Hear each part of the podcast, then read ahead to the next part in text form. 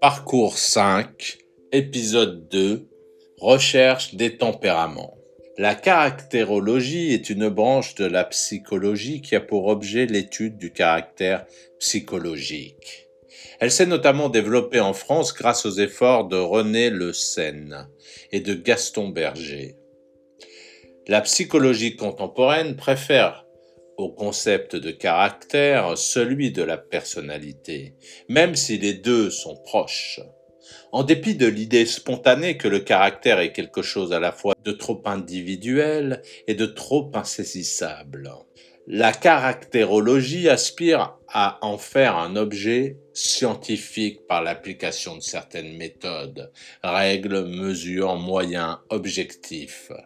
Elle fait le pari de prendre acte de la grande diversité des individus tout en cherchant à définir des constantes générales incontestables. Fondateur de la caractérologie française. René Le Seine définit résolument le caractère comme l'ensemble des dispositions congénitales qui forment le squelette mental d'un homme. Le caractère, selon Heyman, peut être analysé selon trois axes fondamentaux. Le premier, l'émotivité. Et c'est cette capacité qu'on a à être ébranlé psychologiquement et ou physiologiquement par une influence intérieure ou extérieure. Deuxième axe, l'activité.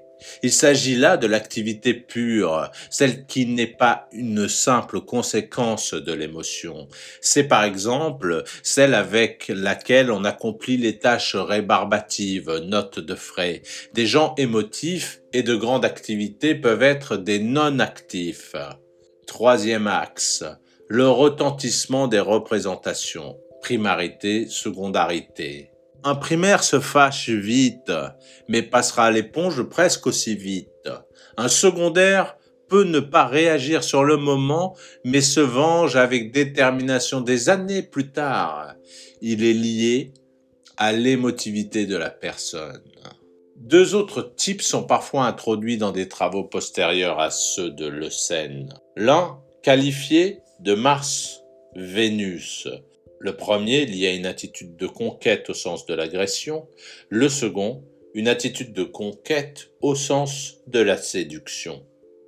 Le philosophe Alain avait déjà exprimé cette différence d'attitude en les nommant logique militaire et logique de commerce.